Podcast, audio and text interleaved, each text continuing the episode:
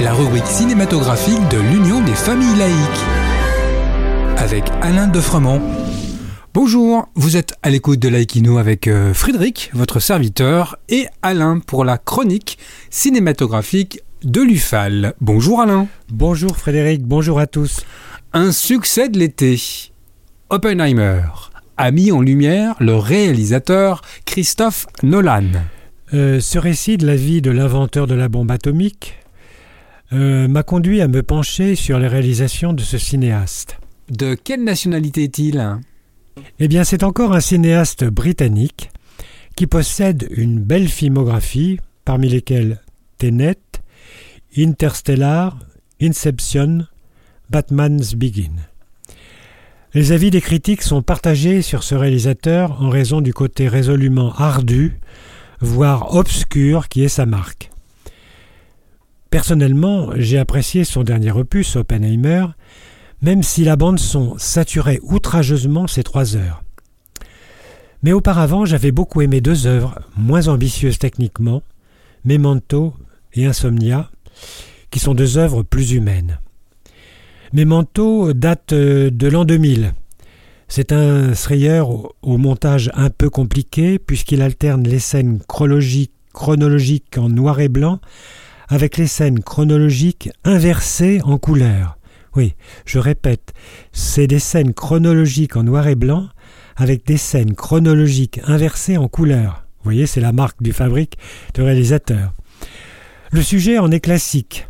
Un homme souffrant de troubles de la mémoire part à la recherche du meurtrier supposé de sa femme et il décide de le tuer pour se venger. Pour cela, il est équipé d'un appareil photo, type Polaroid, à développement instantané, pour venir en aide à sa mémoire qui est défaillante. Et il cède de ses tatouages qui marquent les étapes importantes de sa vie. Cela donne, vous allez voir, de mon point de vue, un film très intéressant, bien qu'un peu alambiqué. Insomnia, sorti deux ans plus tard en 2002, donc reste davantage dans le classique polar. Will Dormer, un policier expérimenté et désabusé, est envoyé en Alaska pour enquêter sur le meurtre sordide d'une adolescente. Alors qu'ils ont réussi à, repérer le tueur, ce dernier leur échappe. Will va, prendre en chasse, va le prendre en chasse et dans le brouillard météorologique qui sévit, il va abattre malheureusement un de ses partenaires.